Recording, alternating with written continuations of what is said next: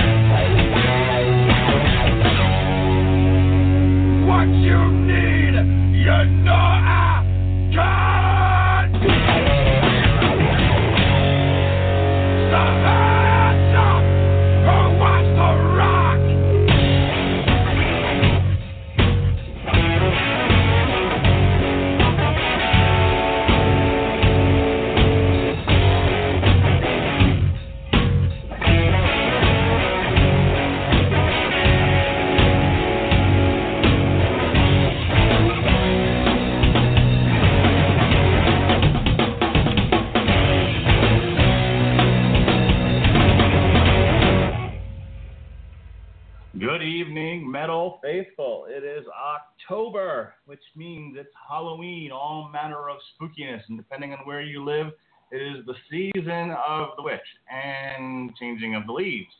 I was actually talking to someone this weekend who was like, I want to move to a place where my children can experience seasons, which I believe is code word for snow. I don't like. Seasons. Oh, Um, they should be like Burger World. I I'll pass on seasons. Seasons bring snow. I don't like it very much. I'll I like I like hot all year round. I I, I could actually stand for it to be hotter. Uh, Texas, Arizona, that sort of thing. This is the Metal Hammer of Doom, and I am your host, the mandated reporter, and frankly I'm mortified, Mr. Mark Radulich. And we have a change of uh, topics tonight. We were originally going to review the new Meshuggah album, which unfortunately for Robert Cooper, he was really looking forward to. But I'll bring him on in just a second. But uh, we listened to it. I listened to it. Uh, Jesse listened to it, and we decided there wasn't a whole lot to say about it. However, Finnish shock rock band Lordi just put out a new album on September 16th, and it fits very well with our uh, Halloween theme going on here on the Rattlers and Broadcasting Network. So we thought, let's talk about that. So tonight we're going to review Lordi, Mon Stereophonic, Theater, Theaterror versus Demonarchy. Yeah. It's Halloween, so let's listen to some Finnish monster metal, shock rock Lordi. Yes, that's what I like. Um, I actually discovered these guys through Pandora um, a couple years ago. And uh, the song that came on on Pandora that just changed my life was uh, Would You Love a Monster Man? And I have been in love with this band ever since. These guys are great. Uh, they sort of drift uh, back and forth between uh, metal and hard rock, depending on you know the theme of the album. But overall, they're really, really fun, um, very thematic. They fit in well with what we're doing here, so we're going to talk about them tonight. And why not bring up uh, a band that's a little off the beaten highway, right? You know, a little, little something someone you know most people have never heard of. So speaking of never heard of, here's my co-host, the man who who said he'd much rather be talking about Meshuggah tonight, Mr. Robert Cooper. How do you do, sir? That was before I got anal fisting. This album. Oh, no. Oh my! Sigmund, Fro- Sigmund Freud would have a field day with this album. Like, there's a whole song. There's a whole song. I thought it was like, what was it? Uh, hold on. Give, give me a second. Let me get that get that song title. Was it uh, Hug You Hard? Hug yeah, You Hug You Hard Four. And I was like, oh, that's cool. It's a song about giving hugs. I read the lyrics and I'm like, oh no, not no, not stretching the door, the room into a hallway. we go from voicemail to He-Man, to but fucking God bless America. Well, Superb. this German. Yes, but uh yeah, uh I was looking forward to Meshuggah just because uh, my fucking pretentious ass loves stuff like that. But now that I've listened to this Lordi album, I'm just like, I can't wait to bring this one up on a date and be like, hey, when you hear a really rough. I'm going to play Hug You Hardcore along with one of my pawn shop finds for the week, uh, Feel the Steel by Steel Panther. Uh, I'll play uh, Nice. Community Prop. Yeah, my uh, best friend played that for his girlfriend at the time, Community Property, and you know he grabbed her hand and uh she was like, "Oh, this is so wonderful," and then it went, "My God, it's Community Property," and she let go of his hand and gave him a really dirty look. Yeah, that's what happens. Um, yeah, if you have a chance, go go check out uh, Monster Man by this band. It's, it's an awesome song, very very melodic actually. Speaking of melodic, um, here's a guy who has no idea what a Lordi is and thought I was bringing on some gospel. This is Jesse Starcher. How do you do, sir? Check, baby, check, baby. One, two, three, four. What is going on, gentlemen? Can you hear me? Uh, yes, we hear you just All fine. Great, great, great. Yeah, what is a Lordi? I said yesterday. And then today, I'm like, holy shit, this is a Lordi. Some good stuff. I can't wait to talk about this album. Just to jump back to Meshuggah real quick, I mentioned the night before, uh, the night before I started talking to you guys about us, which I guess that'd be Monday night. Uh, we did a podcast and had uh, was Josh Calandros on, and I mentioned we were doing plugs, and I mentioned, yeah, we're going to be covering Meshuggah, and I mean, uh, it's a podcast, but his ears perked right up. He was like, "Whoa, really?" And he now again, Meshuggah is another band I never heard of, but he was he was laying some stuff on me about time signatures and all sorts of crazy shit with Meshuggah. Uh, so listening to the album, I could kind of see what he was talking about, but boy, you talk about some technical shit that I that probably went way over my head. Uh, so I, I can understand the love for Meshuggah because I guess they really get down on that technical level. But uh, I, I'm, you know, we, we talked about changing over to this. Uh, you talk about a personality, and especially just in time for Halloween. This is a great album. I, I expect you to be blasting Lordi, not just this album, but the Lordi catalog when kids come on Halloween to uh, trick or treat. Yeah, uh huh. I'll be blasting that, and then when the police show up, then we'll be talking about. Uh, we'll we'll be figuring out what music I'll be listening to in uh, in the jail there. Uh, we'll we'll send the we'll send the Radulich and Broadcasting lawyers to come bond, bond you out. uh, they do not exist, ladies and gentlemen. no, no, they do not. All right. Um, yeah, let's let's get into this. Uh, so, as I said before, Lordi is uh, from Finland. Uh, this is their eighth studio album. Uh, as I said, released on September 16th, 2016.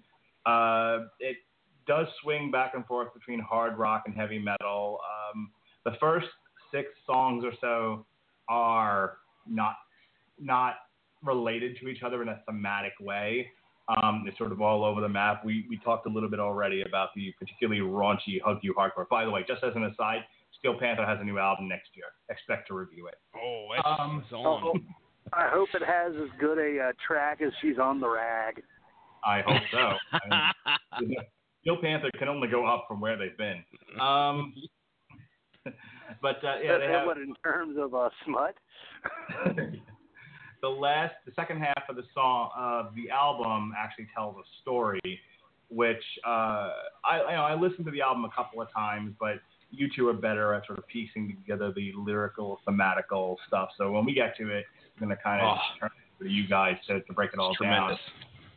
Um, band's named after Mr. Lordi. Uh, that's his name in the band. A lot of the songs were uh, written by him and Tracy Lipp.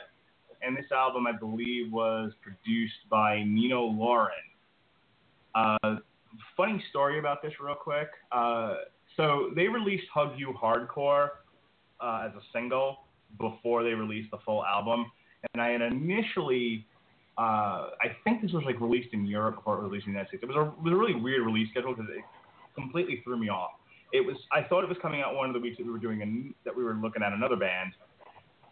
So I went to I to Apple Music to find it, and only Hug You Hardcore was available. So they had the whole album on there, but everything was grayed out except for Hug You Hardcore. So I'm like, all right, well, this this I must have gotten the dates wrong, or the date was wrong on the Wikipedia site uh, for Metal Albums 2016, which is where I usually pull the calendar from for the show. And uh, know, I was like, all right, well, I, I guess I, they'll they'll release it later, uh, but I'll just listen to the single now. And this happened to be on a weekend when I was home with my kids. So my kids were up, my wife was up, and you know, I tend to play music around the house when when they're home anyway, and so they're used to you know my heavy metal nonsense. As long as I don't play it too loud, no, you know, I don't get too many complaints. You know, because when Dad wants to put on the music, Dad puts on the music. However, I was expecting, would you love the Monster Band? You know, I'm expecting Lordi as I know them. I was not expecting anal fisting and hug you hard My poor daughter, you know, just kind of giving me a quizzical look, like I don't get it. What's happening here? And when what was happening is I was being a bad mama. oh, man. You were singing her brown-eyed girl all over again. Uh, so I learned after that, uh, make sure uh, I make sure I listen to the shit before I play in front of my kids, because I'll play mostly in front of them. But I mean, you know, a song about anal fucking, I probably need to draw. it. Just saying. the more you know. Sure. I mean, you mean I think every kid needs. Oh no, no, no! I can't I finish that sentence. I would not complete that thought if I were you, sir. that was not supposed to go there. Uh, that's what she said. and thus, and thus Oh. I was going to say, thus is the theme of uh, Hug You Hardcore. you hardcore. All right. So let's let's get into this. We'll start with uh, the first track on the thing is just a, like a voicemail, and it's fine. If you, if you listen to the whole album, it's a fun little listen, but it's not worth playing on here when I can only play portions of tracks. So we're just gonna get right into the music. And Jesse Starcher, I, I wish I had known that this song existed before you did your series on the mini He-Man comics, because I would have insisted you start each one of them up with this song. Oh, This it would have been there. Let's go slaughter He-Man.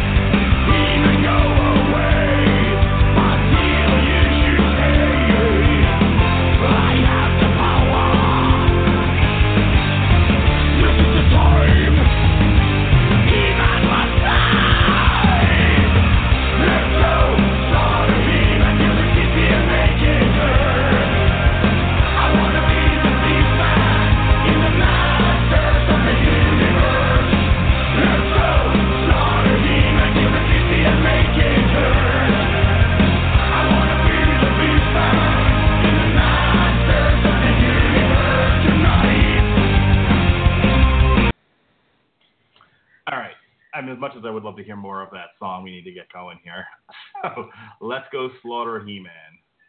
I have a question for you, Jesse, since you're you're now the resident He-Man expert. In the car- In the cartoon, I don't understand. I, I guess I am of these three. So In the cartoon or the comic book, which you are now most recently familiar with, was there any one of Skeletor's minions that wasn't a complete retard? Because if I Uh, remember correctly, Beastman was terrible. Be- Beastman Oh. was like the Bebop and Rocksteady of He-Man, and almost worse. Trapjaw wasn't much better. Mossman was kind of, you know, he was just like, or am I thinking of somebody else? Um, Mossman, Mossman was a good guy. I found that out. I thought he was a bad guy myself until we did the podcast. I actually learned what- that he was a good guy. What's the one that looks like the Abomination then? Like the- the Uh, big- are you thinking of Merman? yeah, that's the one. Merman. Yeah. And Barnacle Boy? Burn. SpongeBob reference. Um, was any of them okay? Well, let me just tell you, the cartoon and the comic are two different animals. Uh, the car- the comics that came with the figures, I learned a lot when we did that podcast. Now, you say I'm the resident He-Man expert. I I brought Ronnie Adams and Justin Thomas on that podcast, and they, uh, I mean, at least quadruple my knowledge on the masters of the universe lore. But man, you talk about like Trapjaw was a freaking cool ass character in the comics. You think he's just this this uh, this minion that you know that Skeletor brought on. What happened is Skeletor ended up going over into a different dimension and uh, ca- accidentally. Trapjaw fell into this portal and came over to Eternia, and, and Trapjaw was a criminal over there. So, regardless, if, if anybody's cool uh, and, and, when it comes to the comics, I want to give Trapjaw the nod. Beastman is a complete douche. So as as to why he wants to be Beastman, uh, you know, uh, maybe he's thinking that. Well, you know, he's he's pretty much Skeletor's second second in line. So if any if you're if you're in love with Skeletor that much, then you, you want to serve with Skeletor and of course capture He-Man and and kill the man and of course like they say in the song, put his head on a pike out in front of Castle Grayskull, uh, and and just have a good old time with uh, old Teela because she's apparently supposed to stay. But uh, I love this song, man. I mean, you talk about. I didn't know what to expect with these guys, and, and if that isn't you know obvious from what I said earlier, I don't know who these guys are. I don't think I've ever heard a song from them. You suggested the whole He-Man song. I think uh, it was a few weeks back before we even made the decision to go with this album, uh, and I hadn't even had a chance to listen to it until yesterday. So when they start out with the keyboards and then I was like, that, that took me back to the 80s. And then at the end of this song, they actually use a a pretty common sound effect from the cartoon, if I remember correctly. So, what a it's a great tribute to such a what a dweeb of a character He Man was, especially in a cartoon, man. I mean, gosh. But love the song. This is a fun song to start the album with.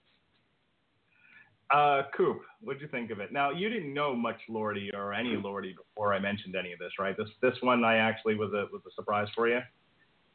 Well, no, I've I know of Lordi. Uh, Hard Rock Hallelujah was a song that I liked quite a bit. Uh, they've just never really been on my radar in terms of uh, what they brought to the table. Uh, for me, they kind of had a, a good, an interesting singer that has a charismatic voice and a nice gimmick, but I felt like musically they really weren't all that impressive. Now, listening to this album, I still feel like musically, I mean, musically they're fine. Uh, they're passable. I think what really brings people to the table for this is again their singer. The lyrics are fun. They're, they're a band with a lot of personality, very much as you said, shock rock in nature. Mm-hmm. Uh, but going to He-Man, uh, the only thing I really know about He-Man is that all the the bad guys were uh, absolute idiots. Uh, Four Non Blondes did a song for it. oh, Four Non Blondes. Y- y'all get that reference, right? I don't know. I know the Four Non Blondes, but I don't know that. Yeah, I don't know I- that I'm- song. I have no idea what you're trying to what you're trying to convey. Oh, the the video where it's got uh hey He Man doing hey yeah yeah. Oh yeah, yes. yeah. Okay, that has Yeah. been shared on my wall. Yes. See, there you go. That, that I've never. was Four so one Non of you guys are gonna have to post this on on the Rattlegion broadcasting cycle. I have no idea what the fuck you're talking about. I will find it. Grandpa Rattles has not been on the internet for nearly as long as I have, I guess. Uh, I, that one. Stinkor, Stinkor actually stunk. Uh, oh, did he ever? that, I think that's great. But beyond that, I don't have a whole ton of He-Man knowledge, so I think it's really cool that we get a song in tribute to He-Man. I love when bands just pull shit out of nowhere. Like, want a, want a tribute to fucking He-Man? I'll give you your fucking tribute to He-Man. it definitely has that Well, anti-hero flavor to it. You know, it's like, hey, you know, He Man is sort of this bastion of heroism, and then the whole song is, no, fuck that guy. We want to be the bad dude. So you know, this is sort of the sort of a take on that NWO kind kind of thing. Like we want to be the bad guys because the bad guys are always cooler. But there was not a single cool bad guy in He Man that I ever remember. The chick wasn't too bad. The the, the evil chick that was with Skeletor. Even Skeletor Evil Lynn. kind of- Yeah, Evil Lynn. But I mean, she was okay. She wasn't an idiot. She was a bit of a nag, and she was always like, you know, like Skeletor's plans would always like just fall to pieces, and she'd just sit there and rub it in, um, like, oh, Skeletor, you dope. But you know, and Skeletor, you know, like, first of all, real quick, because people are gonna be like, what, are they ever gonna go to this next song or stop talking about fucking He-Man? Um, so last point on this, but I mean, Skeletor was made to look scary, but he wasn't because he was such a clown. And if you need any more proof than that, just watch what they do with him on Robot Chicken. He was kind of like Cobra Commander in that sense. But the one character that they really did capture the essence of frightening, you know, and to this day I can remember the, the opening of Thundercats and hearing that Mumm-Ra scream. Oh yeah. Really it's one of the only times I've really seen like a like a really frightening, you know, thirty minute children's cartoon villain. And and Mumm-Ra's the only one. Mumm-Ra like by a country mile. Just Hmm. real quick on that if you you know feel the same or differently, and then we'll we'll go to uh, the next song here. Oh. Thundercats. I I was gonna say Thundercats. I watched a little bit of that. I know Mumm-Ra. Uh, I, I, we're gonna compare Mumm-Ra to Skeletor. Um, I w- I'm gonna probably give the nod to Mumm-Ra here. I, I probably would myself because Skeletor. Uh, I mean, just in the comics that we read, every issue was I gotta get into Castle Grayskull. Gotta get into Castle Grayskull. I gotta get into Castle Grayskull. And it, he's just an idiot uh, and continues to do the same stuff over and over and over. So uh, I'll I'll gladly give the nod to Mumm-Ra there. Cool. Uh, my experience with Thundercats very much is yelling Thundercats ho, uh, noticing that a lot of furry porn was probably created based off of this show. Cheetara. Ah, fucking furries. God, I hate furries. I had a friend of mine. His sister. You want to hug him hardcore? No, no, no, I do not want to fuck that furry fox-looking thing in the butt with my fist.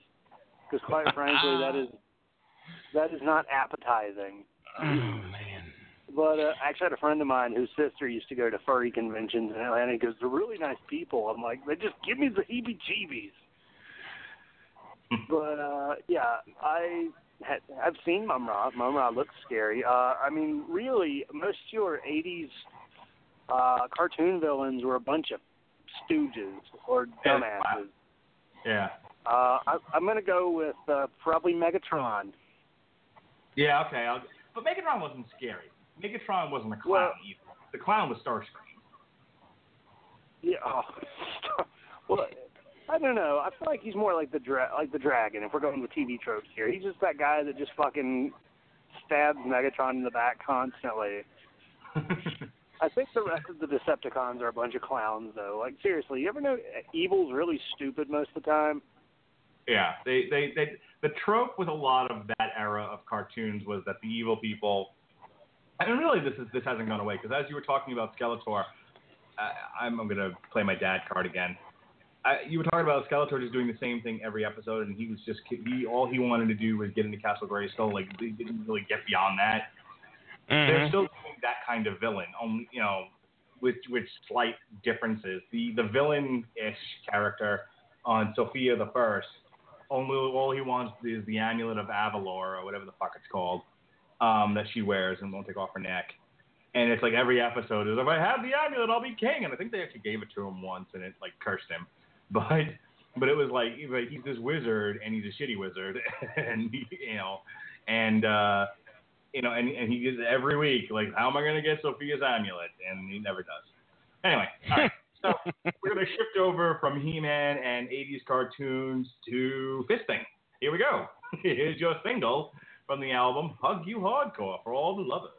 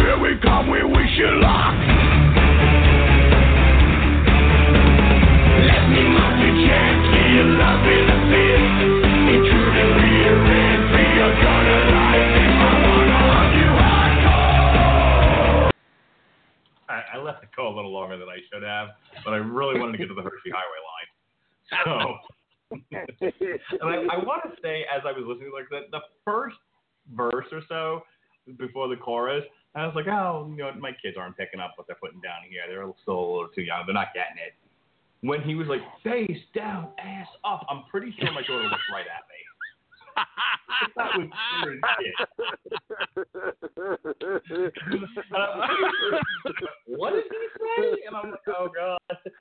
oh, How do you- where's the remote? you really have like I you know when this when a similar thing happened with uh with Orange is the New Black. I've told this story where you know she was on the iPad, I was watching it, and I, you know and I was having her sit away from the screen, and she happened to turn around during a rape scene.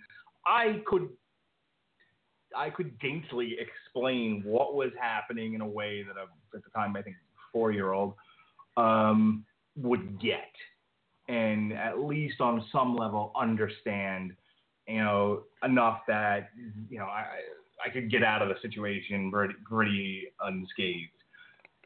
There's no good explanation for face down, ass up. There just isn't. I mean, just correct me if I'm wrong, Jesse. but I'm pretty sure if I your daughter want ever hears that- the phrase face down, ass up, you're you're going to be dumbfounded as to how to approach the subject. Yeah, you're not you're not going to be able to brush that one off. You're going to hope. Actually, here's what you do: you pretend it doesn't happen, which happens a lot here in this household. So just take it from me. You you eh, you grab the remote, you hit next as as immediately as possible. Face down, ass up. Hey, who wants ice cream? I, I want I want that on a mug. There is no reason way you can get out of face down, ass up. All right. Um, so that song is great. I mean, you know, that that's good for a laugh. Um, it's got a it's got a really funny funny beat, um, and all of that. But let me uh, let me go to you guys because you have the lyrics. So who wants to uh, who wants to do the honors here? Coop, please, You- man, please. Do I get to ru- do I get to uh, re- uh sing them? Do I get to read them all, or do you want me to just read the greatest hits? I think we need to do greatest hits, in you know, for for the purposes of time. Ahem. Uh, ride the Hershey Highway. Take it for the monster truck. Face down, ass up, Batman. Here we come. Wish me you luck. oh, I just, I don't know. I want to bring Bane out for that one. it fades into that. Uh, let me let me find the uh, the one that I'm actually. I love the chorus. Uh, I want to rock you so ramming up, the exit door. I want to hug you hardcore, stretch your room into a hall till it's me who gets bored. Five into one, the dirty fingers with the done. It's ramming in her. Oh man! And at the end, when they're going dirty, dirty fingers, and I'm like, oh my gosh! I mean, they cannot. uh, they they Uh, this is the, uh, it's disgusting. Oh, it's Uh, hilarious well, I hope though. they were dirty. I hope they weren't dirty before. Mm. Oh, they're definitely dirty now. I don't think Oh, it matters if they were before. They're good. dirty now. Maybe That's- they're going into maybe- maybe somebody spilled apple juice. You don't know. Oh.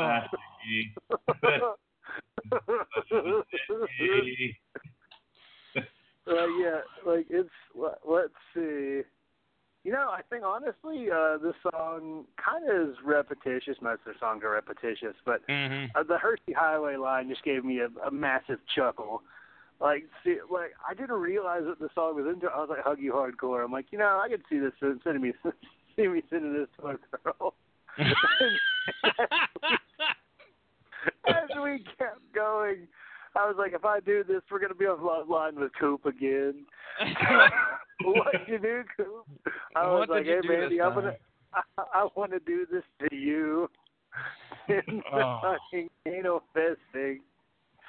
Man. turn, turn your room into a hall. I think the next girl that you've got a thing for, you should make them a mix. Start it with this, and if they can get past it, that's the girl you marry. Yeah, there you go. There you go. That's your Lord of the Rings, okay? If she can get past hug you hardcore and still wants to date you, you need to go. You need to go ring shopping. Actually, actually, what I well, I don't know. That, this one's pretty bad. Uh, "Dirty Gourd Horror" by Autopsy's up there. The song about following uh, the fir- the killer is the person ta- uh, pretty much giving the point of view, and it's talking about uh, finding a girl in the woods, raping and killing her. You know, Oh, there's plenty of death metal. There's plenty of death metal to go around. The thing that I think makes this song truly grotesque is the fact that it's not a death growl. It's very audible. I was in. The, I'll play. Yeah. I'll, I'll tell a story real quick and then play the next song. But I was in the car with someone over the weekend. Um, I was in Chattanooga for uh, for a wedding, and while the girls were with the bride doing uh, doing bride stuff um, the day before the wedding. Me and um, my wife's friend's husband, who traveled up with us, uh, we were tooling around Chattanooga going to see the sights, and we went to the aquarium, and we went and we rode the rails. Um, but while I was driving around, because we, because we, uh, we drove up in the minivan, I was playing Liquid Metal on Sirius Satellite Radio, and he just kept asking. He's like, "Why do you listen to this stuff? You can't understand a word they're saying." like, I, I find that people who don't listen to heavy metal, that's their big complaint. Because my friend Paul was the same way. He was like, "You can't understand what they're saying." And if they knew half of the shit that these people were saying, they would change their opinion on it. They would go, "Oh, I get it. Okay, it's fine. We don't we don't need to hear about ripping out entrails and sacrificing one to a goat god or whatever." Um, I'm so I think I cut you off, Coop. So say your piece, and then we'll uh, we'll go to the next track. Uh, I was actually about to do lyrics in the Batman, my Batman voice, but uh, I'll save that for later. no, no, no, the please. album. Oh shit! I didn't realize I was interrupting Bane. By all means, Bane, continue. Well, well, I was going to go for Batman in the next one because I figured I would. I just did one in Bane, so then I'd be like, yeah. Let's see what what what are we going to do with this here? Mm, actually, yeah. Alfred, let me melt you gently. Welcome to this. Introducing. Intro entry. You're gonna like it. Like yeah. like, I feel like this is a song like when Batman really turns into the drunk knight. This is a song that he just really melds into. Uh, Drunk night. I haven't Yeah, seen it, but Ro- Robot Chicken did a DC special where, like, in between sketches, Bane would just run behind Batman and break his back. I don't know. Oh, I, and it kept happening. That is that is wonderful. And you know that complaint about people being like, "Oh, you can't understand the lyrics." That's bullshit. I mean, I guess I can see people complaining about that, but then you pull up a guy like, for example, there's a rapper named Twista. He's like up there with like the fastest rappers you could find, and you can't understand a word he's saying because it's so goddamn fast. Mhm. So, like, what's the difference? The fact Right. that it's technically still done in a spoken voice. I think people are full of shit sometimes. I agree. All right. So, speaking of full of shit, here comes track four. This is Down with the Devil.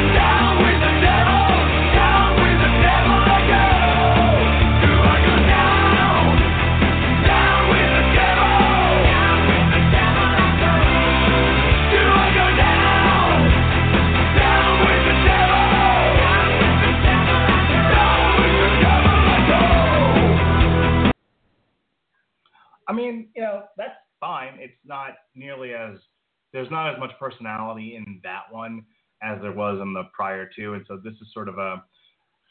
So that's the thing. Like when you compare it to the first two songs, it it doesn't rate, but by itself, it's fine. The, you know, it's not great. It's not bad. It's it's average. It's listenable. It's fine. You know, it's a what is it, the line on the wire? It's a 45 degree day. Yeah, uh, this song after the highlights that were He-Man and butt fucking. Not at the same time. Uh, That's on the EP. that, that's the EP. Uh, yeah, this song is just there. It's not very impressive or memorable. It's just it's kind of filler to be honest. And with 14 tracks, we really don't need filler. I mean, I guess maybe this this almost seems like two two uh, half albums they made into one. But yeah, Yeah, I, I would agree. I mean, I feel like they they were going for a concept album, or they wanted to do, you know, or they wanted to do like one half unrelated songs and another half kind of like the um, oh, what's the band I'm thinking of? Uh, the the the, prog- the progressive metal band that always does like very thematic albums and they all tell a story. Uh, uh, Iced Earth. Arion. No, Iced Oh. Earth. That's what I was thinking of. Iced Earth, sir. Um, you know, they they were going for like an Iced Earth thing, and, and that's fine. But I think you're right. I think I I, they, they I almost feel like they should have gone with two EPs or do a full album of one thing and then release you know of the Thea Terror. Uh, and then release release Demon- Demonarchy as something else, you know, release that as an EP or something. But yeah, it's just kind of meh. Jesse? Jesse? Oh, for fuck's sake. You were. You were. Nope, Oh. can't hear you, sir. There's a. No, Hey. you are. Uh, He's gonna dial back. about. Uh, yeah. Yeah, apparently, due to, an issue with, due to an issue with Skype to host connections for premium members, you will need to direct connect or via telephone to host your show. So I don't know if he's all, if Skype is also giving um, callers a problem as well. So who knows? Um, but we'll go ahead and uh, go on to the next song here. And uh, if Jesse has anything uh, interesting to say about the previous one, I'll give him that opportunity after we hear Mary is Dead.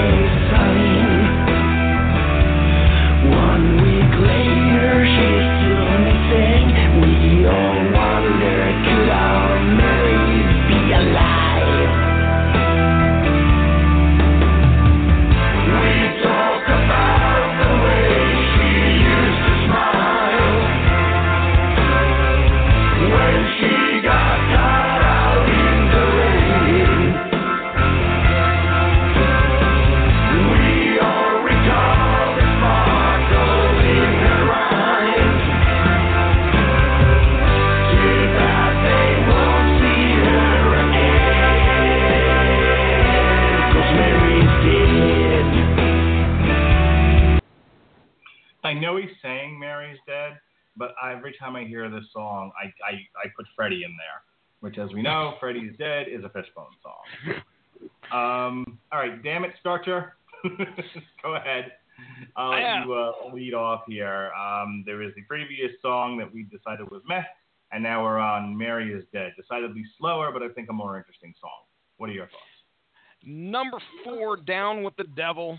Uh, I agree with your guys' sentiments. I think it's probably one of the weakest tracks on the album. Uh, the only thing I could think of, I don't know if he's like, uh, if this is a song about uh, like himself uh, or someone in the band, whoever wrote the lyrics or something like that. Because, I mean, it, we we rarely talk about the album covers uh, when we we talk these albums.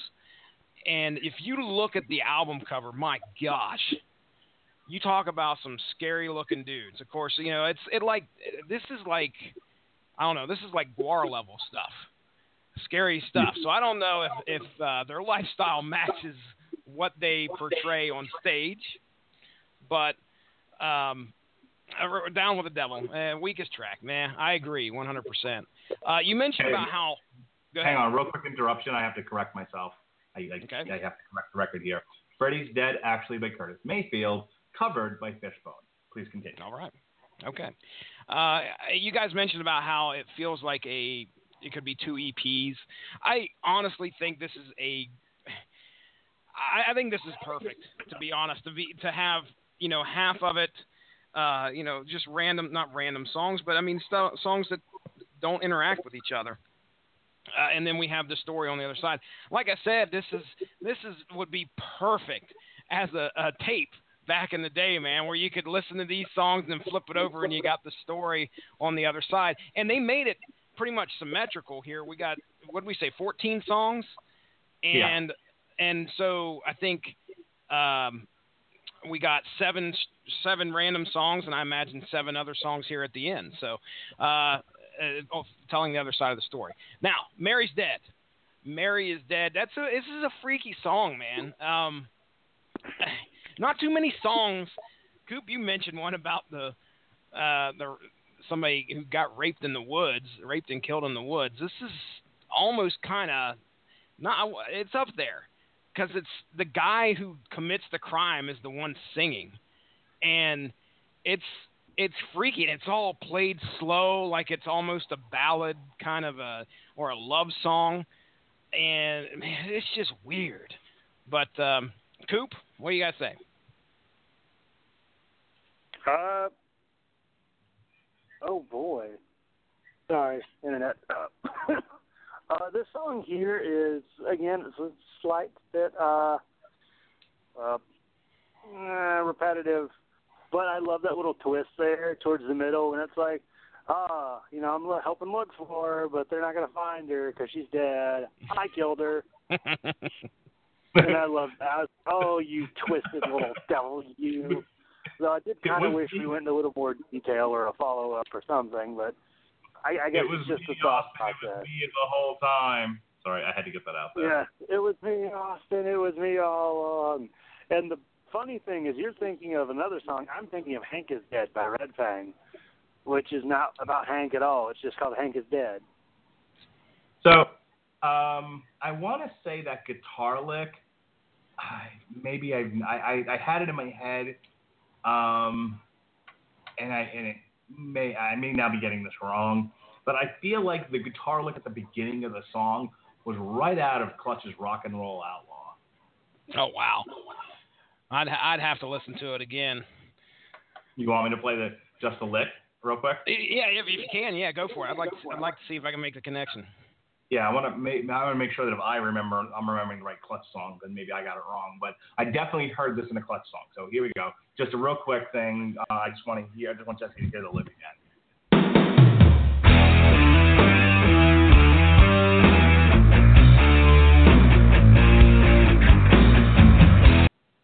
Ah, yes, I can hear that. Okay, that, I, I'm right though. Rock and Roll Outlaw. I don't know if it's that song. I would have to. I'd have to swing to Spotify to check, but I, I recognize what exactly what you're talking about being something that Clutch has played. Okay. Um, all right, let's uh, let's move on to track six here. Uh, this is Sick Flick.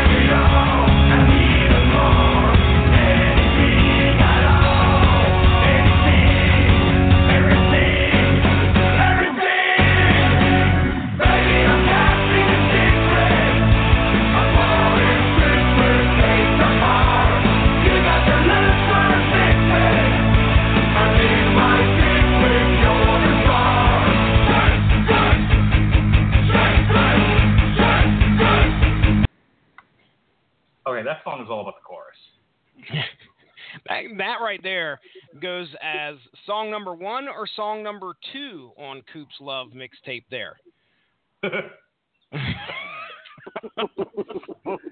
Uh, let me let me get this out, and then and then I, I will toss it over to you because this is really all I have to say about this.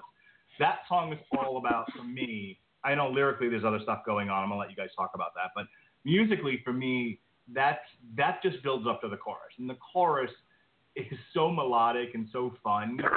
Um, and there's that sharp change, you know, because they've got the, you know, they they do the chorus and then they just kind of chant the name, and when they do that, they change the beat of the song real quick, and then they're back to you know you know back to the bridges and everything, and it, and it's great. I li- I like this was a fun one for me. I, I again I like musically it may not be complex or interesting, but it it it dug into my ears, and I remember listening to this at work. And I remember, like, I didn't really tune into the song until I heard the chorus, because that chorus is like, like, like a, kind of like a roller coaster type deal, where it's like it's just build, build, build, and then whoosh, you go down the opposite side, and and that's kind of what the song is doing. It just goes bam, you know, and it's it's very, I don't want to say bright, but it's um very energetic and poppy. Ah, Coop, sick flick, man. What? Do you, I'll let you take the lead on this one, man. Uh, I hope that's a lot of hardcore hugging. it definitely sounds like there's some going on here. Uh, at least, uh, you know, it may not be explicitly mentioned, but there is definitely some pretty, uh, pretty extreme things being suggested. Um, Like? oh, well, such as, well, let's see here. Um, oh, where's it at here? Baby, I want to know what's behind those eyes. Now that sounds pretty. That sounds nice at first, and then when you say, "Lady, what color are you deep down inside?" now we're we might be Oh. we might be approaching things. Uh, you know, at, at, you know, it might be crossing the line, and then the next one is maybe I'll find out when I jackhammer you. Boom. So you know, I was on, you know, I was messaging you guys back and forth while I was listening to this album because I was just so absolutely stunned, and I had to be had to share it with somebody. But I, I said, I've I've got to Google sick flick just because I wanted to make sure I understood what Oh, they were talking about. Say search. so I said, I said to you guys, I said, I don't know if I want to Google this. To be honest, I really don't want to. Um, and then I was like, you know what? Screw it. I'll, I, you know, I didn't. I'm sure that Google's not going to throw up any explicit images, and I can figure out what I want to click on and what I don't. And you wouldn't believe what actually popped up. It was some kind of like, ex, uh, it was a gamer reference. Like I've never heard it used before in my entire life, but that was top search in Google. So if you Google search or if you Google sick flick, top search is not going to th- not going to bring you to what I thought it would actually bring you to. Urban Dictionary like describes it as some kind of a gamer thing where uh, I, I couldn't even go into it. But uh, my assumption is, I mean, Coop, who do you? Yeah, I think he says in here, baby, it looks like you'd uh, or you you have a face for a sick flick. Like, is there chicks out there you're just like, okay, that chick wouldn't do a sick flick, but just looking at that girl, she would definitely do something like that. Uh, I don't know. Let's see. Maybe she's got really skanky makeup, a black eye. Uh, maybe she's got she's a scar got, she's up got, there. she's definitely got a tramp stamp. I, I can Definitely answer has- this for you. I hope she doesn't have the tramp stamp on her face. Ooh. you never know. I've seen enough. I've seen Dude, enough. neck facial tattoos tattoos are the my word. Um, I can answer this for you guys because before I left work yesterday, this was like right as I was leaving. I they call it Papa Tango, and basically it's the paddy wagon. So like you have all these districts that are you know send out police, deputies, whatever.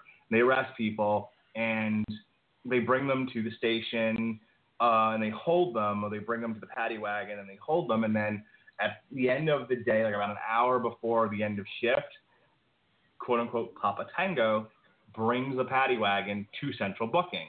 And yesterday, it was an odd thing because I actually thought they were being transported from a women's prison. That's good. We don't normally get like a half a dozen women all at once. But um, I, I, I'm doing something and I happen to notice that there's just a row of of women, all in you know handcuffs, waiting to be processed, and a lot of them are wearing very suggestive clothing. Some of them not so much, but uh, but, but a few of them were, and you know, there was definitely some some of them in makeup. One of them looked like she had both of her eyes punched in, Hmm. and I'm just like, did we get a transport from one of the local prisons? Is that what this is? And they're like, no, prostitution sting. Oh wow. and so for the last like, half an hour that I was at work, we were dealing with a bunch of cranky, angry prostitutes. Tampa's finest, baby, and they would all do a sick flick. And all you would have to do, all you would Just have to pay that money. But, but I'll tell you what, if you had offered to give them a bologna sandwich, which is what they were all asking for when I was leaving, they'd have easily done a six flick. Apparently, they Well, haven't been. to be fair, they probably have a bologna sandwich of their own because they've already done a six flick. Oh, No. Oh. Oh, oh goodness. Andrew Dice Clay, everybody. dude, you would not believe how many people that work in my store do not know who Andrew Dice Clay is. Oh, Oh, I wouldn't well. believe it, that makes me sad. He was just on something. It's not like like he had this career that like imploded and then no one ever saw him again. He's done stuff. He's he's got a special that was on Showtime where like he like emceed for uh some younger comics. But he was also just just this was I think earlier this year or last late last year. Um, he was on the show uh, Vinyl. I mean, he didn't make it past I think episode two or three, but he was on it, and he and his death is a focal point of that season, which has been Hmm. canceled by the way. No more Vinyl. All right. Uh, go ahead. I No, was go ahead, gonna man. Say that, uh, I was going to say that uh, I, I I equate Andrew Dice Clay because I was explaining to uh, my uh, one of my classmates, the cute one that has no interest in me whatsoever. I was trying to explain to her who Andrew Dice Clay was, and I compared him a lot to Dane Cook. Would you say it's kind of a fair fair sort of comparison? Not even close. Okay. Well, the reason I compared him to Dane Cook is because, in my mind, both of those guy, both of those comedians are very much kind of products of their time and caught this certain zeitgeist around them that got them really big, and they, you know, did some stuff, made some fame, and now nobody remembers who they are. I don't know. Is there a modern comic right now that their act is persona? Because I can't think of any. Everyone, for, for me, I feel like every comic that that's out right now, their act is merely observational comedy of some kind. Um, you know, either they're storytellers or they're making jokes about current events or their own life. You know, the, the, the Family Guy type comics. You know, like the the one that either he's if he's not talking about his kid, he's talking about food. It's the one that keeps doing like the different voices. Um, the pale guy. Gaskin? Yeah, Gaffigan. Um, I feel, you know, like I don't think there's anybody out there doing a persona, but that was Dice's gimmick. You know, and whatever his real name is, when he was on stage and he was doing the Andrew Dice Clay bit, that whole thing was an act. You know, he was playing a character. So I don't know if there is a modern comparison. I don't know. I don't know how, how well you guys know stand-up comedy these days. Um, Nah. any thoughts? I know Kevin Hart is very short, and he Okay. screams a lot. That's a physical thing, and yes, he's another observational comic. Oh, I, Look I at know. it there, bud. I'm just saying he's he, he's the big thing right now. Okay, yeah. So, yeah, Andy Kaufman, we miss you. Um, real quick, Jesse, any any last words, or if not, I'm going to go on to the next thing. No, let's go ahead and go to the next song, man. All right, here we go. This is None for One. This is the last part, last song on the on the Theaterror part of the album. Thank you.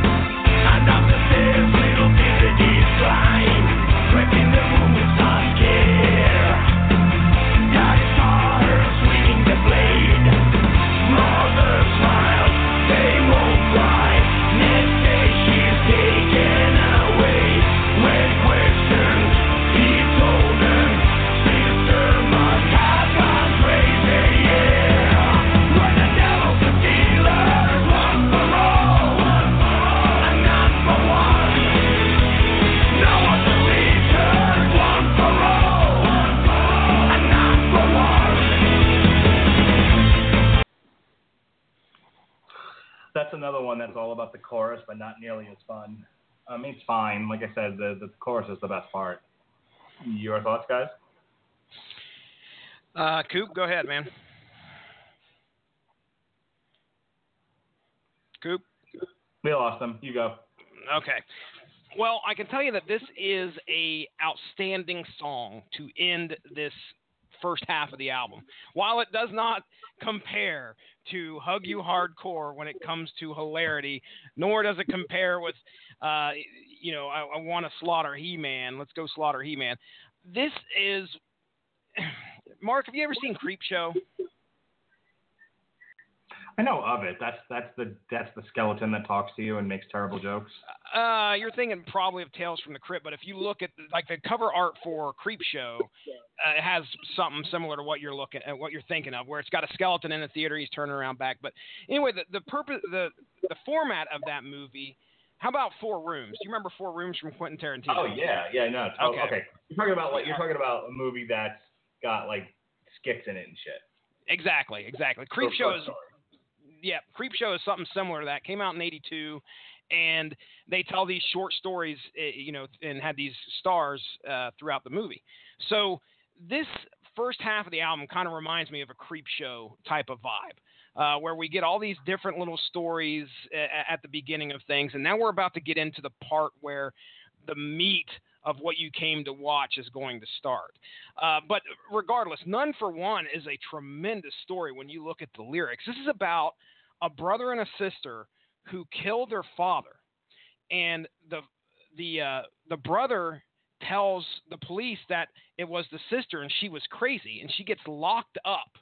Okay, so she's in you know in uh, the hospital slash prison, uh, psych ward, whatever and so she's in there while her brother is like running free and sh- her brother starts cutting all the ties to her uh, to where she's just all alone. Her mom won't. I don't even think her mom will come to see her when she does you know it's it you know she's she blames the kid. So at the end of the song the the the sister makes a call to her brother and says hey guess what? I'm coming for you now so it's it's a great song because it really kind of puts that psychotic vibe.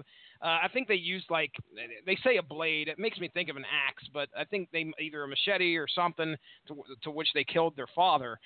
And uh, so he she calls him up and says, "Guess what? The blade's coming for you now." Um, and that's that's kind of where we leave it. Uh, so it's uh it's it's a fun story to end this first half of the album, in my opinion. All right, Coop, missed you there for a moment. Your thoughts here uh, on the first half of this album and this last track here, None for One. Uh, this song here was interesting. See, I wasn't sure what the brother was up to. I wasn't sure maybe he was trying to do something creepy and she tried to defend herself. I don't the- know. The brother or the dad? Because the the dad is the one that got killed, right? Oh, is that what it was? Yeah, the dad gets killed, and uh, the brother bl- tells the police it was the sister that did it. But you, at the beginning, he's like, you know, c- come on down here. There won't be anything to fear after this. So it, it kind of makes me think that maybe the dad was doing something creepy with the kids, and the brother's like, okay, hey, look, let's go ahead and we'll take care of this. Here's this nice shiny axe, and in the basement they kill the dad, um, but the brother gets away free. Hmm. Because I thought it was. I don't know. I thought they left the uh the part with dad. Okay. See, I thought I read it as dad was just a witness to it. I Okay. Well, yeah, I'll have to I'll have to reread it. I, I could be wrong, but But I think you're right because the dad isn't brought up again. yeah. So I think you're correct. But as for the first part of this album, I really liked this. It was a lot of fun, even though like like Sick Flick and Down with the Devil. i'm Okay, oh actually Sick Flick, no, that one's a little more special than Down with the Devil was. But Agreed. you get you get a lot of uh, kind of fun lyrics, uh, some real memorable stuff, some quotable stuff. Uh, yeah, I think it was it's definitely worth listening to. It, it it is worth sending your friends some of this shit just watching them squirm. All right, so we're gonna play uh, track eight here, and this is um, SG, SCG eight. This is the opening scene. So this whole next bit here um, tracks 8 through 14 are a story. And each of these songs, this is like the uh, the Downward Spiral by Nine Inch Nails. Each of these songs tells you uh, another part of the story here, which uh, I did absolutely no research on. So, Oh man, I can't wait. This is my this. I couldn't wait to get to this part of the album because this is this is the fucking meat of this album. This is where it all this is where it all comes together for me. so let's hear a little bit of the opening score, and then I'm immediately going to start the next track, which is uh, Dem- Demonarchy. Okay, so we're going to go opening, a little bit, of, a little smidgen of opening scene, and then right into Demonarchy, and then we'll, we'll, we'll chat a bit. All right, here we go.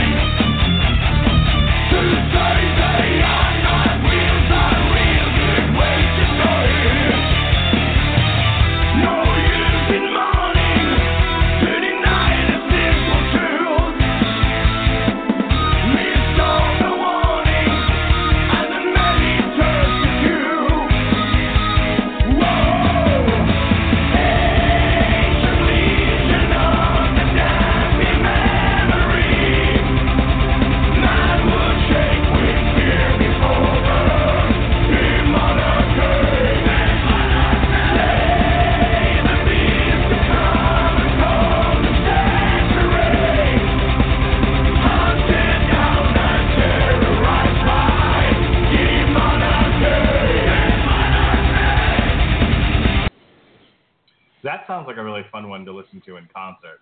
And if I remember correctly, Lordi is actually coming to Tampa. I'm going to look it up real quick. All right, you've been dying to talk about this. Go. Oh man. Okay. So what we're about to hear is just basically it, throughout these songs is just one night. Okay. It actually starts at night and it goes to the it goes to morning. so we've got four characters that are um, the main, pretty much the main characters of this story. Uh, a vampire, or Count Dracula, or Nosferatu, who is mentioned a lot in here. A witch, a she wolf, and a zombie. All right. Uh, so this this uh, particular song right here pretty much sets up their meeting that night, um, and they're they're they're going to get together, and it's not like they're having a party, okay? Because things aren't. I don't know if it's in this particular song. I think all this all this song is is just a. Uh, it's just kind of an introduction to who the characters are, what the setting is. They're out in the middle of this, you know, kind of like out in the middle of the woods in this uh, ca- the the witch's cabin, um, and they're the witch, the zombie, by the way, is the witch's son. Okay, that's important because we find out a little bit more here as we go about the relationship of each one of these characters with each other. Uh, so they're coming together to discuss the, you know, they're the demonarchy. Okay, a, a monarchy is somebody that rules over uh, the people, Well, these are this is the Demonarchy. Uh, these guys are the the big bads. This really puts me in a Monster Squad vibe. I mean, just something similar to that. Uh, so there you go. That's kind of what this song does. Just sets up our characters, tells you who they're talking about, um, and as we go further, we delve deeper into each character with each song as we go. So, uh, but yeah, pretty much just setting the set, uh, kind of giving you an idea what the setting is and kind of why they're there. Hey, Coop, you want to weigh in here? Yeah, uh, I got a Monster Squad vibe here too. All I was, yeah, I was like, oh, we got all these different mixes of people here. Wolfman Uh, does I- not have nards, by the way, in this particular uh, part of the album. No, the Wolfman has Lady Nards. That's right. Thanks for clarifying. Chesticles. Yeah, well, chesticles. I was gonna say ovaries, but close enough. Close enough. chesticles. Uh, that reminds me of uh, an episode of MXC. You remember MXC, right? Oh yes, yes, love MXC. Uh, the show was amazing. Yeah, guy, guy like Hey, douche. douche, was- Balkanoosh. Yeah, Guy Le Douche was uh, grossing one of the female contestants. She's like, "Oh, not my lady berries." I was like, I love you, Guy Le Douche. Uh, anywho, God, that show. I need to go. wa- I think a lot of that show's on YouTube now, and we totally just need to go. We we need to marathon that. sometime. Hulu, Hulu's got it uh because I watched it seriously probably about three or four months ago, um, just to see if the kids liked it. So It's great. It's like the Japanese America's Funniest Home Videos because everybody gets hit in the balls. so fun. But yeah, this song here gave me real Monster Squad vibes. Um, I like how within all these songs, it's like it just like almost like an ex- ugh, escalating atmosphere. Like people keep doing things, uh, just keep making things worse, and then shit goes down, and it just kind of builds. It's really what? when the shit goes down, you better be. You better be ready. when shit go down? Go down. Oh, white people. But yeah, Um, it's uh, overall a, pr- a pr- it's a pretty fun song. Uh, like I said, these songs will start building up to a very interesting climax, and to be Oh, yeah. quite frank, I kind of wish they would have uh, done two separate albums here. They, I think they had enough material. Well, maybe if they would have added a little bit to like both, but yeah. Give it a Um, so. I, I haven't been paying a tremendous amount of attention to the lyrics. You know, what I pick up, I pick up and I comment on. But you know me, that's that's not really what I tune into. I like I like the overall sound of songs, and you know, they they abandon the hard rock here for the straight up metal. Hell yes. We have uh, we have some good double bass drumming here. Really powerful song, good stuff. Um, a welcome change after. I mean, look, I, I like hard rock, um, and there were some great hard rock songs there before, but the, the album needed a little bit more balls to it. It needed balls, Jesse. You Balls, I say. balls. Um, and so the balls pick up here with the monarchy. Agreed. So, uh, real quick, uh, Lordi will be at the Orpheum in Ybor City on Tuesday, February 28th. Um, they'll be in Atlanta before that. Uh, okay, so you people live in Ohio and North Carolina. So we've got I'm going I'm going backwards here. Texas, Texas, Texas, Florida, Georgia, Baltimore, Clifton Park, New York, New York, New York, Toronto, Worcester, Lancaster, Pennsylvania, Clifton Park again, with August Burns Red and Protest the Hero. Uh, Cleveland, Ohio. How far are you away from Hey, Cleveland? three hours. Three hours. All right, well, Ugh. make this. This is Wednesday, February 15th, 2017. It's Lordi with Overkill and Nile at the Agora Theater and Ballroom. How uh, how many? I'm just curious how many dates they've got. Are they got a lot of dates on this tour? Um, I can count that up for you in just a second. Well, you don't Right- have to. I mean, if it looks like a lot, it's a lot. I mean, like when Scar Symmetry got over here, they did 13 days, and that was it, and they were back across the sea. So I, I mean, I, if Lordi is Finnish, I mean, they must be making a, a good tour if it's a lot of dates. Well, they're in the they're for the last part of the year here. They're going to be in Europe, which makes sense, and then they're Okay. coming over starting February 6th, um, starting out in California, Santa Cruz to be exact, and their tour goes all the way to March 4th. so about a month. Okay. Not bad. And no, no North Carolina dates, but I think we all need to insist that Jesse um, go to this Wednesday, February 15th show because Overkill and Nile are going to be there. That's a fucking awesome show, dude. I don't know I'm Nile. jealous. I've heard of Overkill. I think. Oh, I fucking think Nile or Egyptian themed death metal. interesting. You, I, you need, I, I'll put it. I'll You put. I'll put it on the back burner. I'll give it some thought. I'll, I'll be the, the MHOD correspondent. I'm and see if maybe I get a press pass. Uh, See if you can get the lawyers on that. okay, sure. We'll start working on it. All right. Um, turn my own joke against me. All right. Uh, this, this is the Unholy Gathering.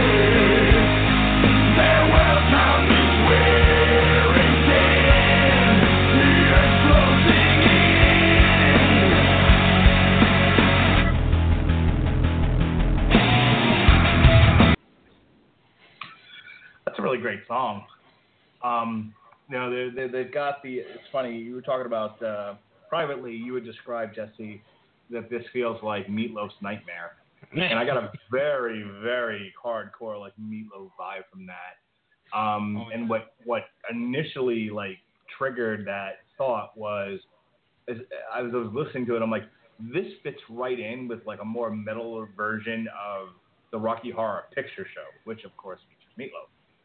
So Mhm. That that's where I went to in my mind. But that that was very like rock opera ish. Yeah, yeah. I, that's who I immediately thought of when I started listening to this. I was like, you know, I, I think of Meatloaf. I think of these these the power metal, power ballad, uh, storytelling stuff that, that that he does, and that's where I was like, man, this is this is similar to that, but man, these guys take it to a scary level. When I say scary, I'm I'm saying actual a horror filled uh, a horror filled level. Um, and, and I should go ahead and make a disclaimer here that we have the we have the uh, the capability. Let's say the capability. Um, we we have the opportunity to play a, a few a, a bit of these songs, which is great. I love it. But these songs that we play change so much throughout this album that you were just getting ready to get to a part in the song where it actually gets pretty heavy and almost like the, the song changes to a different tone and gets heavier and, and then it switches back, um, which is, you know, it's, it's tremendous to listen to and it fits with the story very well. Uh, now, as for the song itself, again, I was talking about how these people are in this cabin at night and they're they're they're going to hash out these issues, that's actually used. That term is is, is used. They're going because the, each one of these people have problems with the other. Uh, you know, the, the the the she wolf has a problem with the witch. The witch has a problem with the she wolf, and, and so they're they're going to sit down and they're going to try and discuss what's going. You know, how, how can they get through this and move on to being, you know, to uh, being friends. I guess I I don't know. But I know this is not your intent, but I feel like you're pitching me the real world Transylvania. what happens when you take seven monsters and put them in a house and, and they stop being polite and start Uh, getting real? That's Arr. the truth. Uh, it, it it almost feels like that. Um, it- the Dracula or Nosferatu is the leader in this particular uh, in this story or of, these people, but they, they've got to sit down and they've got to try and work through these issues. So yeah, you're you're pretty much right. What I love is at the end is there's this kid that comes walking through the woods and he's looking for his sister, and her his sister's name is Lizzie, and that's kind of where we leave the end of the song. The kid just kind of walks off, off the woods near the cabin, and he's yelling for his sister, who apparently has just wandered off into the woods, and he can't find her. Uh, so, so uh, I mean, some of the lyrics here, like the wolf's biding her time, the witch sharpens her knife. Sh- shit's about to go down. It's not like this is just a friendly dinner. They're preparing for these. These people are preparing for the worst to happen. I mean, we're talking about Dra- uh, we're talking about Dracula and the she wolf and all this stuff. So they're not known for having the greatest temperaments. Coop, I've gone on long enough. Well, you know, this song is really, uh, really timely, actually. You know, uh, talking about blood-sucking vampires, she-wolves. Uh, Oh no, in this is going. Is this going to be Oh, a? I know where you're going with this. Please don't. in fact, we have a debate tonight. oh no, the final debate. It's the final countdown. Bing bong. Bing bing bing bong. Uh, I've already I've voted. I don't care anymore. I mean, granted, I'm also doing the show instead of watching the debate, but I wouldn't have watched it anyway. I've already voted. I've casted my vote. God, Nothing really will need to do change. You can't. You can't track that shit down, Mark, and go. I've changed my mind. Nope. I made a commitment. My I wife and I you voted, should. my wife and I voted by absentee ballot together because I'm not standing in no fucking lines. And uh, we decided, you know, we, we were kind of sharing uh, ideas and what we were going to do, and we made a commitment and we stuck with it. And it's nobody's business what we voted. So there. Y- yeah, see, I am registered independent, so I've been getting the fucking junk mail for both parties. And then on TV, I get like all the commercials for both parties. And then when I'm watching shit on like Crunchyroll, I get shit for both. Like I Crunchyroll. Crunchyroll, the anime, uh, the anime streaming No, service. there's no corner safe from this shit. Jeez. Yeah, I'm wondering though. I wonder if those ads must target things based off of internet search history or something. Because when I'm at one friend's house, his family is incredibly conservative, and all we're getting is pro-Trump stuff. And Mm-hmm. then like five minutes down the road, my buddy's fairly liberal, mostly like Hillary for America. So let me let me weigh in on that real quick. So I watch a lot of Hulu, and I watch, and I've been since I've been watching The Flash, and since Supergirl moved to the CW, I downloaded for Apple TV the CW app, um, and I've been watching a lot of uh, stuff either through Hulu or through individual apps. And yes, those commercials are very targeted, but in a weird way, because like I'm registered as a Republican, so because Florida has closed primaries, which means you have to register for the you know in the party that you're that you're you have to register for the party that you're voting in the primary. In other words, I can only vote in the Republican primary, or if I was registered as a Democrat, I could only vote in the Democrat primary. And if I was, and at one point I was independent and couldn't vote in any primaries.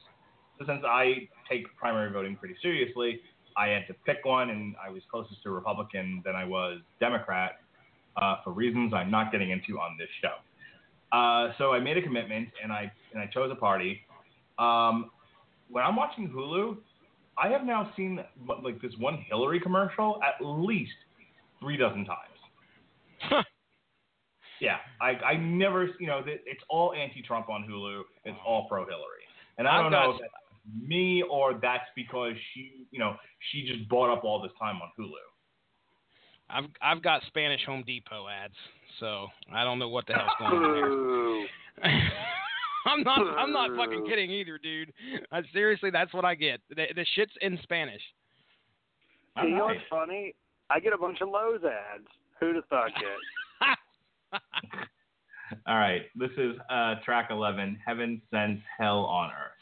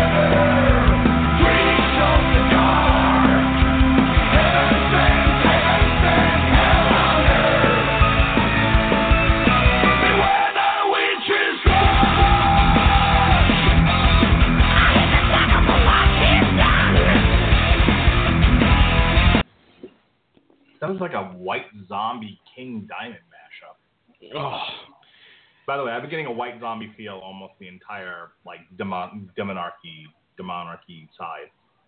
Like good white zombie though, not uh, everyone fucking in a UFO, not that shit. oh man, this song starts out so strong. I mean, well, I, I, I make it sound like it dives off, but it doesn't. I mean, it, it kind of slows down to tell a little bit of the story, and then all of a sudden it's like, fuck it, ah! and then we just fucking go right back into it. And it's this song right here was probably top, uh, at least the top, uh, the top one after like the first two listens. Okay, uh, it was it was heavy as shit. It told a great story. Let me tell you a little bit about the story here. If you couldn't tell, this is about the She-Wolf. And of course, she is in heat, apparently. Uh, and guess who she's in love with, Mark Bradley? Um, the Beast Man. Not the Beast Man, Nosferatu. The, Oh, the man that's sitting there right at the table. She's in love with him, but guess what? He won't pay attention to her. As a matter of fact, she says, I cut myself and bleed for him just to get him to look at me. And that you know, it's it's all for naught. Okay. Now there's another little bit of a, uh, a, a part of the story here that takes takes you to uh, an idea of what's going on with the witch who sits across the table, whose son is a zombie. Okay. She says that she hates the vampire. And the reason she hates the vampire is because her son ended up getting gravely injured to where he died. Uh, and she she tried to talk to the uh, Nosferatu and say, "Look, bite him and save him. Okay, he's about to die. Please save him and turn him into a vampire so he doesn't, you know, he doesn't die." He wouldn't do it apparently.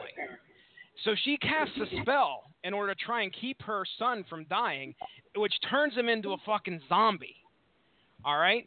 So that's kind of pretty much the big tension here that we got between the two. You know, we got the she wolf who's in love with the vampire, the witch who hates the vampire. Uh, so why, you know, what's what exactly could be left to tell? And we've got a couple more characters to go through here uh, as we go through these next few songs. But uh, I think that's about it. I can't think of anything else that, uh, other than this, is just pretty much a song about how much the Sheila, uh, the she wolf loves uh, loves the vampire. So uh, that's and she hates the zombie. By the way, she can't stand the zombie. It apparently, uh, it, it, it, it makes her turn her nose. It assaults her senses the way that he smells. Believe it or not. Good deal. All right. Anything else, Coop? Sounds like somebody needs to be on Loveline with Coop. So I just made Like, another oh. discovery for a, for a future cover show. Apparently, Shaman's Harvest does a cover of Michael Jackson's "Dirty Diana."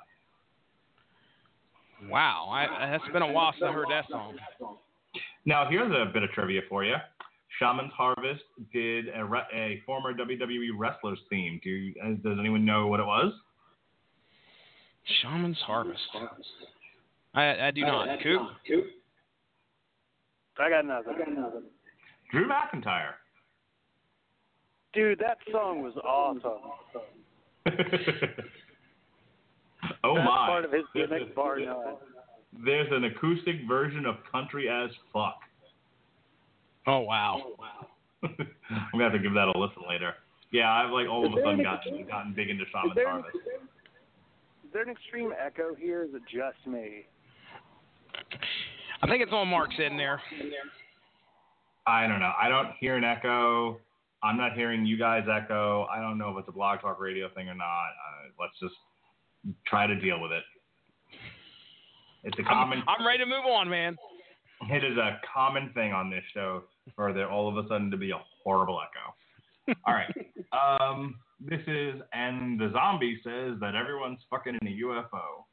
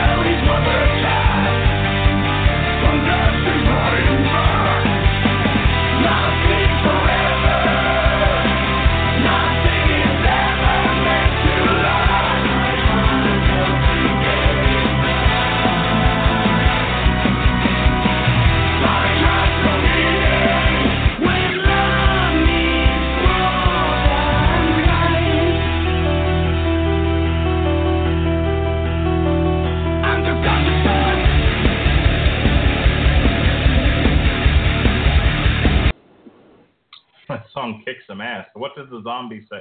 What does the zombie say?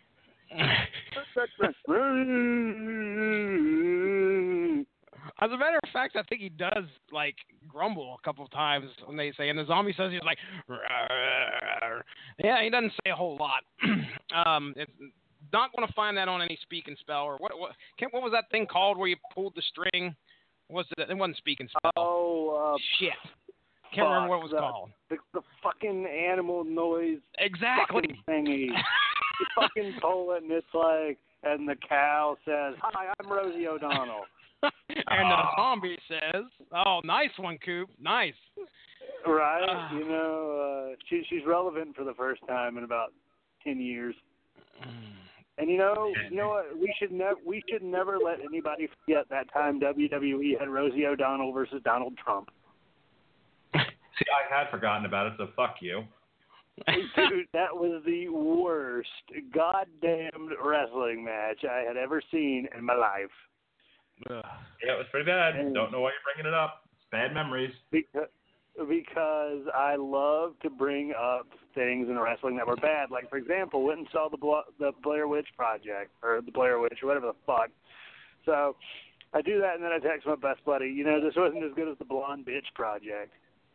And he it was like, "What's that?" I'm like, "You've never heard of the Blonde Bitch Project?" It was WWE's attempt at recreating it for a week and then realizing it was a bad idea. Oh wow. You've never heard of the Blonde Bitch Project? I mean, I've heard of different pornos that were based on the Blair Witch Project, and you know, like the blonde, That certainly sounds like one. The blonde bimbo project. Yeah.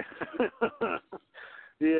This song here again, um, this is like a soap opera. Like it really is. Like you get to see within these what, six songs, you get the uh oh god, the fucking blonde bitch project. Uh you get to kind of see the relationships that these uh horror movie icons have with one another, uh kind of some of their uh the beefs or the child pies or the garlic uh, lacing that is inside those child pies.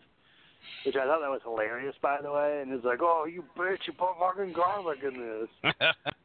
Like I go back to that uh, scene from A Bug's Life, where someone get where the snail gets the poo poo platter and somebody puts salt in it. oh no. All right, right? Do you remember that?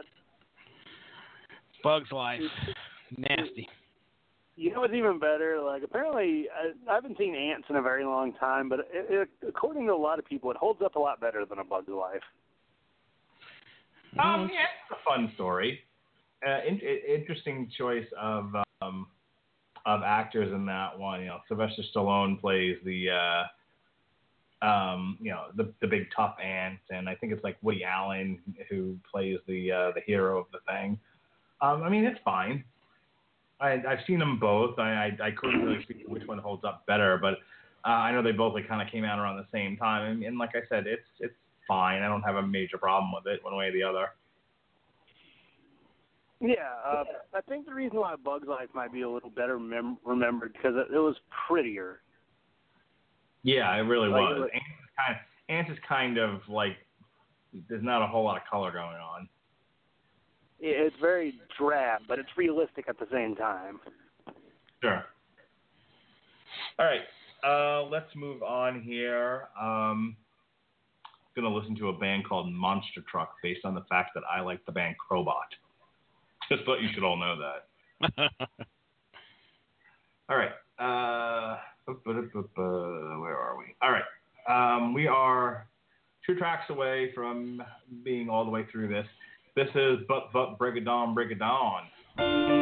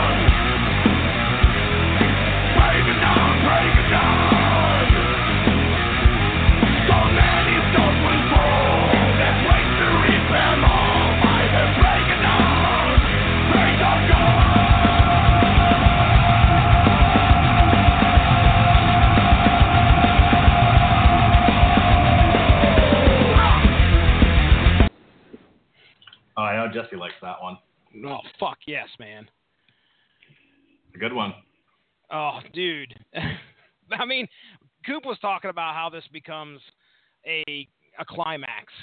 Uh, this is the climax of this story, uh, and this song is perfect, perfect for what what the shit that just goes down here.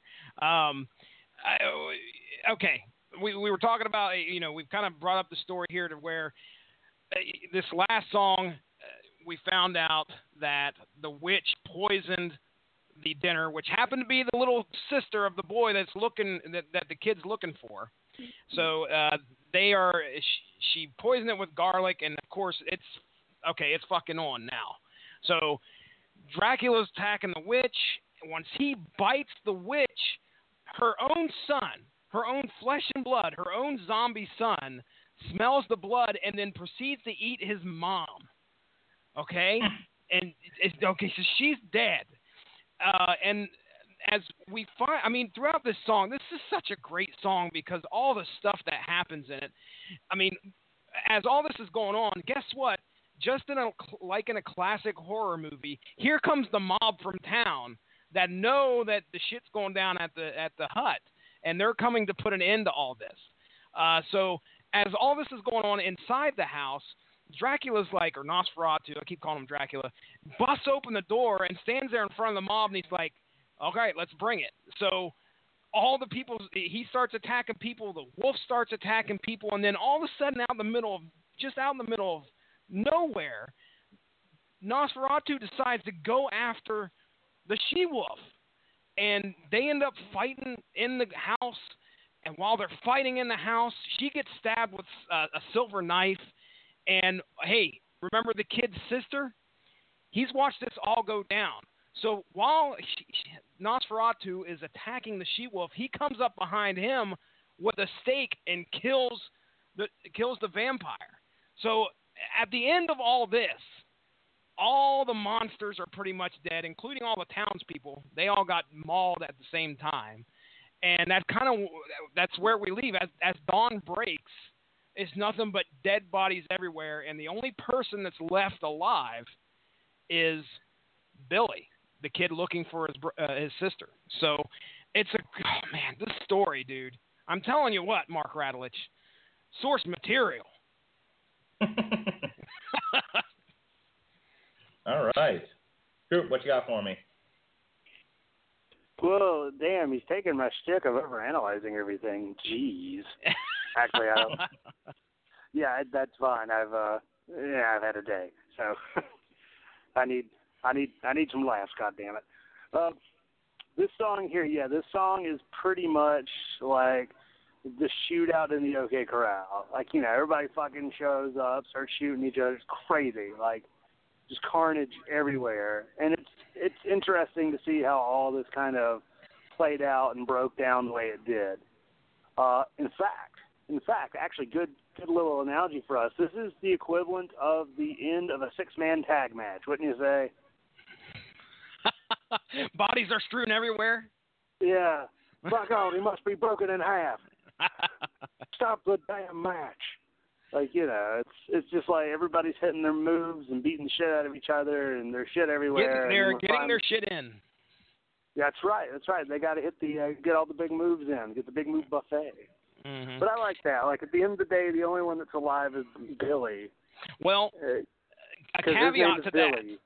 that. he absolutely sucks. it would be great if his name would have been Bimmy. I, I would I would have I would have gave them so much more credit. But um, eh, nobody gets the Bimmy reference. Nobody gets the Bimmy? Bimmy reference. Bimmy, Jimmy and Bimmy. All right. So anyway, at the end of the song, they there's one little thing that they slide in there, which makes this next song that much more important, and that's that's four words. And the zombie says, "Night the monsters died," which is just oh man, it's great. It's a great way they did this this uh, this particular this book or book this story. All right. Let's move on to our last track here. This is The Night the Monsters Died. I'm going to play a little more than I've been. We got a little bit of time left, but I do want to end on time. So here we go.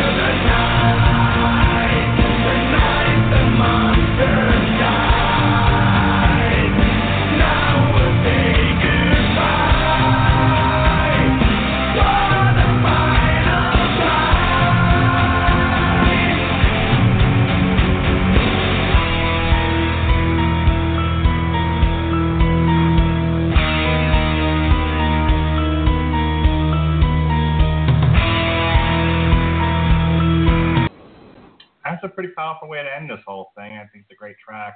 I'm gonna go ahead and get go ahead and give my final thoughts on the album. Um, looking for something uh, that sort of represents the holiday season, that being um, Halloween, season of the witch. Um, just you know, all things scary and spooky and fun like that. I think we really couldn't have picked a better album than this to do. Oh, no way. Uh, yeah. This is tremendous. This, this was really like thematically perfect, and uh, it was a fun album. I mean, look, Lordi's not going to win any awards for masterful musicianship, but they're all, you know, but it's a competent band, and they put together some fun songs, certainly some memorable ones. I mean, Let's Go Slaughter He-Man is definitely in competition with, uh, you know, it's, it's definitely up there for consideration of my top three for the year. So it's certainly memorable. Um, you know, I, I'm going to give this a solid A. I, I think they did a great job with it. Uh, I would recommend this to other people. I don't think this, I, outside of Hug You Hardcore, I don't think there's anything on this that's particularly like you know offensive. So uh, good effort by by our Finnish friends in the shock rock genre. Agreed. Um, okay, well, I mean, I'm going to tie this story together. So if anybody doesn't want spoilers, which is kind of strange, I've listened to this album like five or six times. So I mean, we're talking about some songs here, but the end of this story is just great because it it's this whole song has this I don't know this whole victory feel. Hey, evil is banished, good is triumphed. Uh, until right where Mark cut it off, right before, which is fine. It's a perfect place to cut it off because now the fact that the zombie kid bit the mom, he also in the last song bit the vampire and the she wolf too. So at the end of this song, Billy's standing there thinking everything is good to go, and then they all start waking up, but they're all zombies now. so it's I mean it's just a great way to end it. You're thinking everything's all right, and then nope, I'm afraid not. That's not the case. Uh, I mean, really, do I have to give my final thoughts on this? Uh, this is I was so excited to talk about. You guys can't tell I wasn't excited about talking. To, Lordi has come into my life, and it has it has changed things for me because this is some this is an album. These are some guys I will absolutely be checking out in the future. So, uh, you know, I I'm to give this a thumbs way up. Easy, easy grade for me. Um, I will listen to this probably for the next, you know, two or three months. I'll, uh, Christmas time might come around. Throw on some Lordi. Um, so I'm, I'm very Monster pleased. Man. I'll uh, I will I'll go definitely send you the link to that now. Um, I'll share it for you on Spotify. But uh, would you love a Monsterman? That's that's the first thing you should go check out. All right, good deal. I appreciate that, man. This was this was a fun time. I I, I hate that we we shoved Meshuggah to the side, but I I think this this is definitely the way to go for sure for this uh, for this week. Coop. the night the monsters died. Beautiful. Now they're singing bye bye there, bitch Billy boy. You were looking for your sister, now she's just now a pie. You better run from the Dracula guy, cause he's now a zombie and you're now fucked. And you're gonna be in a pie. oh, There you go. That's I'll be here wonderful. all week. Thank you. I, I had another one written out in my head that rhymed a little better, but I just wanted to get I just wanted to get call Billy a little bitch and then reference pies. Alrighty. You know, yeah, yeah. Hey, you know, we've still never gotten karaoke night in the Valentine Broadcasting household. I'm just saying. Ooh. Uh, I mean, hey, we had we had ample opportunity when "Do You Want to Build a Snowman" came out, but no, we just decided to each do it on our podcast every fucking week for two months until Sean Comer started getting like fucking war flashbacks from it. Alrighty. Anywho, uh, this album, uh, yeah, this was a good surprise for me. Wasn't really expecting much from it. Came out from it fucking chuckling like the immature fucking fuck that I am. Uh, if I were to give it a grade, solid, solid seven and a half. Not bad. Seven and a half. Seven and a half out of ten. Go eight. Uh, Come on, Coop. Go eight. Don't tell me I'll drop it to seven. I'm No. kidding. Uh, Jeez. I know. I uh, yeah, about about a seven and a half. Uh, which actually, now that I think about it, that puts it in the three quarter score. Never mind. Uh, mm, I, I give it an eight. Yeah, because Oh, I started thinking go. about it. And you know what drives me crazy when wrestling reviewers give things like four and three quarter stars. I'm like, shut the fuck up. That was five stars. Either make it four and a half or five. Don't give me that half-ass bullshit. Anywho, yeah, I would give this this album really blew my expectations. Granted, there are some songs here that are filler or just don't quite get it done in terms of a a real presentation. But at the end of the day, this album and this band is very much about just having a good time. We have songs about He-Man. We have songs about anal fisting, Mm. Making dirty German porno, and then the Monster Squad, the Monster Squad, Squad explodes. Like, Wonderful. yeah, like yeah, this this album is just a macabre treat. Uh, quite frankly, there, there is at least one song on this for somebody with a really black sense of humor. So yeah, uh, eight out of ten, four out of five stars. Give it a B. There you go. Thumbs up. I'll, I'll do all of them. Nice. All right. All right. So we uh, we hit something on a little on the obscure side. I don't know how many people are into the old Finnish metal, but um, next week we return to uh, something. Maybe you've heard of this band. They're called Korn, spelled with a K. Um, it's about doo doo. Um, so we will be. Yes, it's true. Have you hear them talk about how they got their their, their band name? It's pretty gross. Uh, ow, ow, ow, stupid cat. Okay. I don't um, remember drinking any corn today. All right, so this Friday, Korn, The Serenity of Suffering, comes out, unless it's changed and no one told me. Uh, we'll be reviewing it uh, Wednesday, a week from tonight, on the 26th, unless I get a unless I get a call from uh, from Cooper saying I gotta work. Um, so now tomorrow, uh, Long Road to Ruin has been off for the month of September and nearly the entire month of October. We're going to take the next two weeks, starting tomorrow, uh, to look at the Hannibal Lecter series. Tomorrow, we're going to look at the good ones, well, the one good one, uh, Silence of the Lambs, and then we're going to talk about Hannibal. And Robert Winfrey is going to be on the show. So you're going to hear a lot of me going, all right, Robert, just take over the conversation. Because he's the Hannibal Lecter expert and as much, and and I and as much as I like Silence of the Lambs, there's not a whole lot to say about it. However, Hannibal just sucked a lot of dick. Um, it was pretty bad. Now the following week on the 27th, and I've never seen either one of these movies, so I will be watching them at some point in the next couple of days in preparation for this. Uh, we- we will be looking, we will be doing Hannibal Lecter Part Two, which will be Red Dragon and Hannibal Rising. And I've heard Hannibal Rising sucks even more dick than Hannibal. So that's fun. Um, as far as what's coming up here on the Metal Hammer of Doom to Doom to Doom Doom Doom. Um, oh, speaking of which, November 1st, uh, Daniel Hollywood is back. We will be reviewing uh, the third of the um, Dan Brown books, I believe, uh, called Inferno. This is the. Uh, oh, gosh. no relation, no relation to the absolutely wonderful 1980 Dario Argento horror film.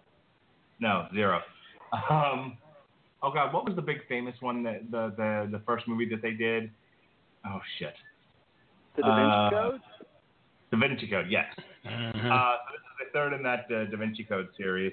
Um, on November 2nd, we will be. Now, there's a lot of stuff coming out on the 28th, and I wish we could get to it all. We're going to do a couple of these as the weeks go on, but there's just not a lot of room for everything coming out. There's a new helmet coming out called Dead to the World, new Crowbar, new Dope. But the one that we will be doing on that November 2nd is the New Testament, Brotherhood of the Snake. Um, followed by uh, we will get around to finally re- reviewing the new Opeth album, Sorceress. Uh, Eh. on the 16th is our uh, tribute to Thanksgiving. We're going to be reviewing a real turkey. it's called Anthrax Stomp 442. And we had a change in the schedule again. Metallica pushed back their album. Uh, it's going to be a double album, so I decided to break it up into two parts. Um, we're going to do the first six songs on the 23rd, right before the day before Thanksgiving, and then we'll finish it up on on November 30th with the second six set of six songs. Uh, I don't know who would have needed to do that, but I figured if they broke it up, why don't we should break it up too? And maybe we'll get to hear a little bit more of the Metallica songs that way. So, uh, Hardwired to Self Destruct, parts one and two, uh, November 23rd and November 30th. And then in December, uh, December 7th, that's when we're finally going to get the Helmet Built to Last. Um, we're going to follow that up with on the 14th. Uh, our last review of the year is uh, Superjoint, caught up in hello, caught up in the gears of application. New super, formerly known as Superjoint Ritual, now just Superjoint. And then because Jesse Starcher wanted it, baby, we're gonna do it. Our very last show of the year, uh, the Metal Hammer of Doom year-end spectacular, December 21st. Uh, Jesse, give us a quick, quick, preview of what people can expect on the year-end spectacular. It's a celebration. We're gonna have a good time, man. We're we're we're just gonna we're gonna pick three of our top songs from the year that we reviewed right here on the Metal Hammer of Doom each. So Mark gets three, I get three, Coop gets three, uh, and we'll just we'll talk about stuff that happened throughout the year. I've been mulling the I, I might have a little surprise for you guys. Just throwing that out there. Be prepared. Uh, we're going to have a good time. It's just going to be a celebration of the year. Uh, talk about some of the fun we had. Maybe some, maybe throw in a few uh, tops or bottoms of things, such as the, the worst song of the year. Uh, You could probably go back a couple episodes and listen to Mark's picks already because he decided to go ahead and uh, make his uh, decisions. Uh, and I think Nothing's talking being- UFOs. Yeah, nothing's beating Jackal, by the way. All right, see, there you go. And we've still got like two months left, and we've been going weekly. So I mean, come on, you got there's got to be room for something to slide in there. You never know, but it's gonna be a lot of fun. I can't wait to do it. I I, I really enjoy doing this show with you guys, and we. I, I I think you guys need to celebrate yourselves every once in a while. Celebrate yourself. All right. We're to celebrate. Celebrate. Dance to music. Celebrate. Anyway.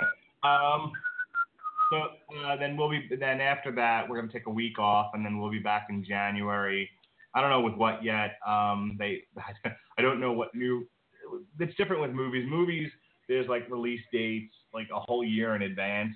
So I can tell you everything that we're doing on uh, Damn You Hollywood and Long Road to Ruin. But with music, you know, I, there's a couple of releases next year. Um, I know, you know, already on the calendar is a new Marilyn Manson album that's coming out on Valentine's Day, uh, called Say 10, S A Y, the number 10. Get it? No, Get it? Oh. playing with fire. yuck, yuck, yuck. Um, but I mean, I, I couldn't tell you anything else. I mean, there's a couple of things I saw on the calendar, but nothing that really uh, tweaked my nipples. So um, we'll say as the as the year goes on. Um, normally we start off the year uh, because there's like nothing out. We'll usually do something in January, like a retrospective or something. Um, I'm thinking, you know, I got to talk to these guys about it. I have some ideas of some bands I'd like to look back on. I told Jesse at some point we were going to do a uh, a clutch, uh, another clutch review, but we were going to do deep cuts. So we might put Oh, the B sides. Yeah, you know the, the the road less traveled.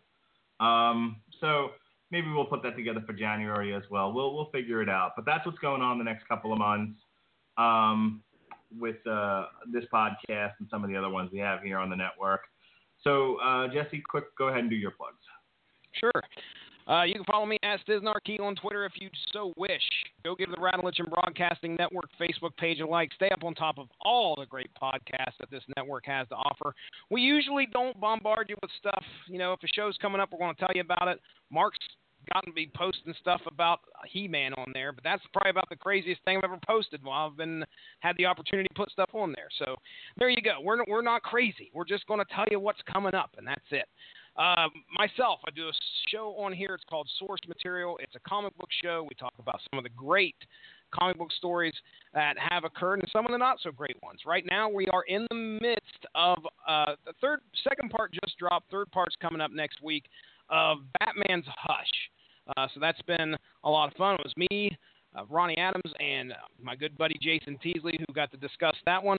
Uh, coming up on Halloween, I got the Halloween spot on Monday, the 31st, and it's going to be me and Gavin Napier ca- talking about a book called Witch Doctor, which was by Image Comics, and it is some freaky deaky stuff. So if you get a chance, tune in on that one. We've already recorded already recorded it. I just got to edit it and get it up there, so keep an eye out for that. Uh, I do some stuff on the Screaming Boy podcast, which they're going to be having another episode uploaded here probably this Saturday. So kind of keep an eye out on that. My buddy, my buddy, my bubby, my buddy Ronnie Adams over there, and uh, Adam Runyon also. We had a fun time with Josh, like I was talking about earlier. We talked about we talked comics this last. We talked Luke Cage, and uh, kind of got our two cents in on the series there. Um, and we also talked about the Unbeatable Squirrel Girl. First five issues there. That was a lot of fun. Uh, and that's about it. That's all I got. Coop, hit it. Kick out the jams, motherfucker. Kick out my jams. Yeah. All right. So, uh, plugs, plugs, plugs. There's this podcast. Mark did a good job of that. So, uh, my job is done on that one. Uh, Sentai Rider Podcast, your home of all things Tokusatsu. You can find us at facebook.com slash Sentai Rider Podcast. That is S-E-N-T-A-I-R-I-D-E-R podcast. We meant to record something Monday, but my, my co-host Hunter had some things, lifey things. So maybe next week. Yeah, I'm off a lot more next week. So, unfortunately, 12 hours. That's all they're working me, bastards. So uh, yeah, yeah, we'll, we'll do some Kamen Rider Ex-Aid, which is interesting and weird, and but has a really catchy theme song. That's not metal at all. Anywho, yeah, just uh, give us a look. We're at like 610 likes because of South America. Yeah. um, also, the uh, WTMNet.com Wrestling to the Max Network. It's my buddy Sean Garmer and all of his podcasts that include his wrestling podcast, Wrestling to the Max, as well as video game and sports podcasts, which also are to the max. Oh yeah, dude usually like fucking does four hour shows, and they review Damn. everything. Seriously, like they review New Japan, WWE, TNA, Ring of Honor, Lucha Underground, like everything. Yeah, shout out to him for putting my show up on the website, man. That was awesome. Man, I love that guy. What the fuck? I, I thought somebody hit up. What was that? Mark's got the guitar out. That was a mistake on my part. Keep it going, buddy. I, th- I thought you were trying to play me off. Get the hook. He's got the hook. He's got the hook. Oh no! Now he's a hooker. I don't Oh. want Mark as a hooker. No. oh, what would his wife say? No. Uh, oh no. Which I did that one the other day, and my uh my manager was like, "You sound like you're trying to come on to me with that." Oh Uh, Like you boy. Uh, Yeah, well, my manager's one of the he's a shit talker, which is great because that gives me permission to throw it right back, which is wonderful. I love throwing shit right back at people. But anywho, uh, for plugs, that's it. Play me out, Scat Cat. All right. All right, folks. This has been a presentation of the of the uh, Rattlevision Broadcasting Network. We thank you for joining us. We'll be back next week. Be well, be safe, and behave.